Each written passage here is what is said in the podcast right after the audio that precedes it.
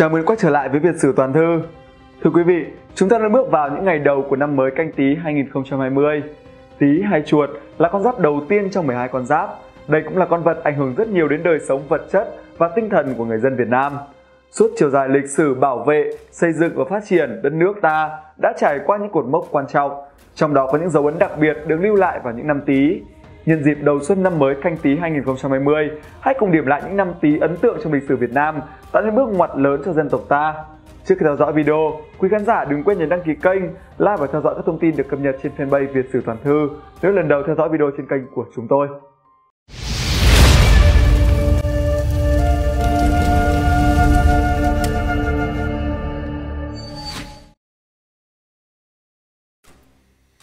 Năm canh tí năm 40, hai bà Trưng phất cờ khởi nghĩa.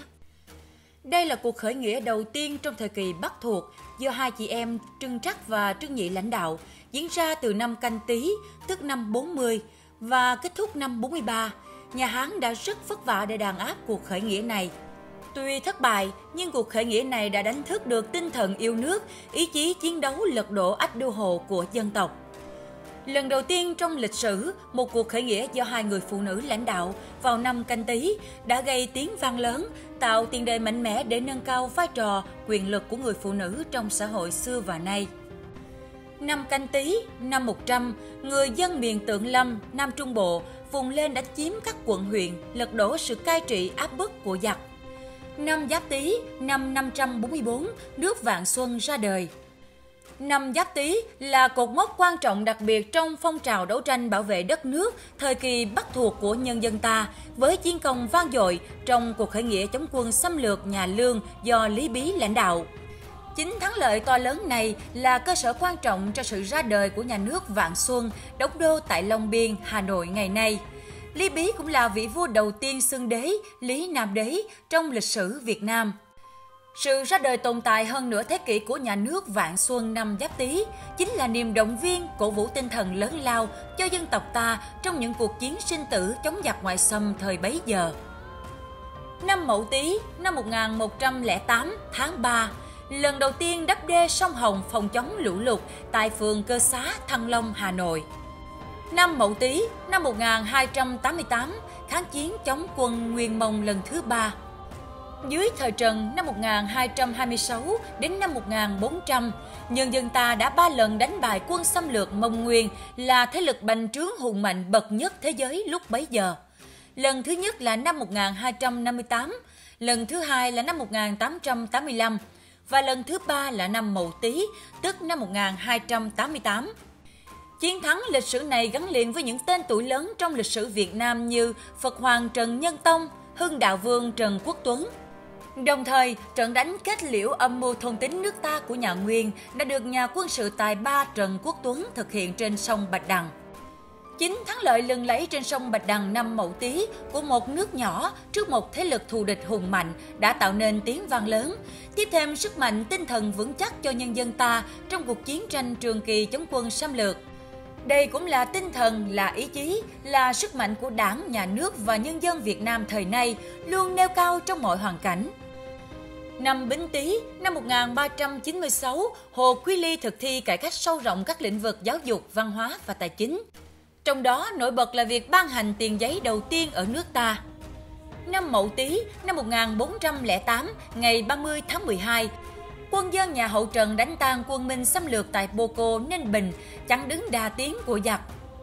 Năm Canh Tý, năm 1600, Nguyễn Hoàng vào trấn thủ Thuận Hóa, dày công phát triển đất đai đàn trong từ Quảng Bình trở vào Nam và chống lại họ Trịnh.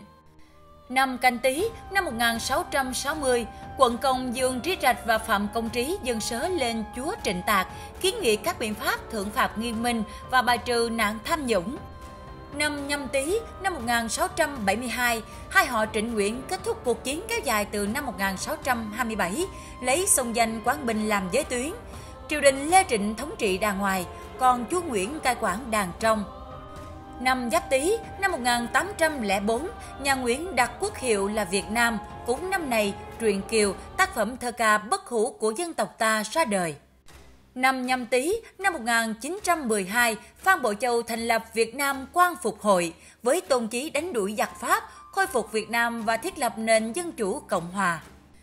Năm Giáp Tý năm 1924, ngày 17 tháng 6, lãnh tụ Nguyễn Ái Quốc dự đại hội lần thứ 5 quốc tế Cộng sản.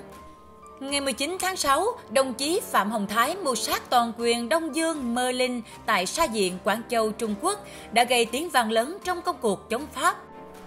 Năm Bính Tý năm 1936 mở màn cao trào cách mạng dân tộc dân chủ từ năm 1936 đến năm 1939. Ngày 1 tháng 10, hoàn tất xây dựng tuyến đường sắt xuyên Việt và Đông Dương. Năm Mậu Tý năm 1948, ngày 20 tháng 1, diễn ra đợt phong quân hàm đầu tiên cho các tướng lãnh đạo, đánh dấu sự trưởng thành của quân đội cách mạng Việt Nam – Ngày 19 tháng 6, Hồ Chủ tịch kêu gọi thi đua ái quốc, thực thi khẩu hiệu toàn dân kháng chiến, toàn diện kháng chiến. Năm canh tí năm 1960, Chủ tịch Hồ Chí Minh phát động phong trào Tết trồng cây. Mùa xuân năm 1960, Chủ tịch Hồ Chí Minh đã khởi xướng phong trào Tết trồng cây rộng rãi trong toàn dân. Theo lời bác Hồ, việc trồng cây ít tốn kém nhưng lại mang đến nhiều lợi ích cho dân tộc. Điều này đã góp phần cải thiện đời sống của nhân dân. 60 năm kể từ mùa xuân năm canh tí năm 1960, Bác Hồ đã ra đi mãi mãi. Nhưng những tư tưởng, ý nghĩa của phong trào Tết trồng cây do người phát động vẫn còn sống mãi trong lòng dân và được đảng, nhà nước, nhân dân tiếp tục thực hiện cho đến ngày hôm nay. Với tinh thần và ý nghĩa đó, Tết trồng cây trở thành một truyền thống không thể thiếu đối với dân tộc ta hiện nay, góp phần làm cho đất nước càng ngày càng xuân.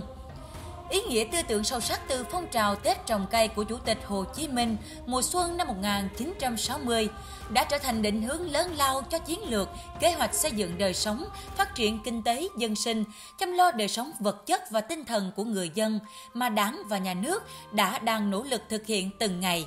60 năm đã qua đi, nhưng những tư tưởng sâu sắc ấy vẫn còn vang mãi, tiếp sức mạnh lớn lao cho công cuộc xây dựng phát triển đất nước trong vô vàn những trang sách hào hùng của lịch sử dân tộc, chúng ta không thể nào quên những dấu ấn đặc biệt trong năm Tý với biết bao chiến công hiển hách, biết bao giọt máu, mồ hôi, biết bao con người đã ngã xuống để kết thúc một cách trọn vẹn nhất cuộc chiến tranh chống quân xâm lược, xây dựng đất nước phồn vinh như hôm nay. Những năm Tý đã được ghi lại trong lịch sử, vinh càng có, tang thương có, mất mát cũng có. Nhưng chung quy lại, tất cả những sự kiện đã xảy ra là tiền đề đặc biệt quan trọng để đất nước ta có được ngày hôm nay. Hãy cùng đến với những năm Tý lịch sử tiếp theo ở phần sau của video. Năm nhâm Tý năm 1972, chiến dịch Điện Biên Phủ trên không giành thắng lợi vang dội. Sau 4 năm đàm phán tại Hội nghị Paris về Việt Nam, dự thảo Hiệp định Hòa bình đã hoàn thành vào ngày 20 tháng 10 năm 1972 và dự định được ký tắt sau đó một tuần. Nhưng trong một nỗ lực tuyệt vọng, phía Mỹ yêu cầu đàm phán lại vào ngày 18 tháng 12 năm 1972. Mỹ cho máy bay chiến lược B-52 ồ ạt ném bom rải thảm miền Bắc, tập trung vào Hà Nội và Hải Phòng. Cuộc tập kích này đã thất bại nặng nề sau 12 ngày đêm, Mỹ phải ngừng ném bom và buộc phải trở lại đàm phán. Ngày 27 tháng 1 năm 1973, Hiệp định Paris về chấm dứt chiến tranh, lập lại hòa bình ở Việt Nam được chính thức ký kết, mở ra thời kỳ mới, giai đoạn mới cho cuộc kháng chiến chống Mỹ cứu nước của dân tộc ta, tạo tiền đề quan trọng cho sự thắng lợi vang dội của cuộc tổng tiến công và nổi dậy mùa xuân năm 1975. Những chiến công vang dội hiện hách tạo nên từ sức công phá của chiến dịch lịch sử Điện Biên Phủ trên không vào năm nhâm tý, tạo ra một niềm tin mãnh liệt từ ý chí sắt đá của toàn dân tộc quyết tâm cứu nước.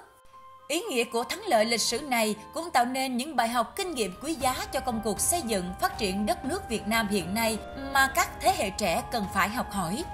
Năm Giáp Tý năm 1984, ngày 26 tháng 5, ngọn lửa dầu công nghiệp đầu tiên bừng sáng trên giàn khoan Việt Xô, khởi đầu cho sự phát triển của ngành dầu khí Việt Nam. Năm Bính Tý năm 1996, Đại hội Cộng sản Việt Nam lần thứ 8. Gần 10 năm kể từ ngày đất nước thống nhất, Đại hội Cộng sản Việt Nam lần thứ 8 hay Đại hội đại biểu toàn quốc lần thứ 8 của Đảng Cộng sản Việt Nam chính thức diễn ra từ ngày 28 tháng 6 đến ngày 1 tháng 7 năm 1996 tại Hà Nội. 1.198 đại biểu thay mặt cho 130.000 đảng viên cả nước tham dự đại hội với tâm thế hừng hực của một dân tộc vừa giành được độc lập, đang thực hiện bước chuyển mình với giai đoạn xây dựng và đổi mới đất nước.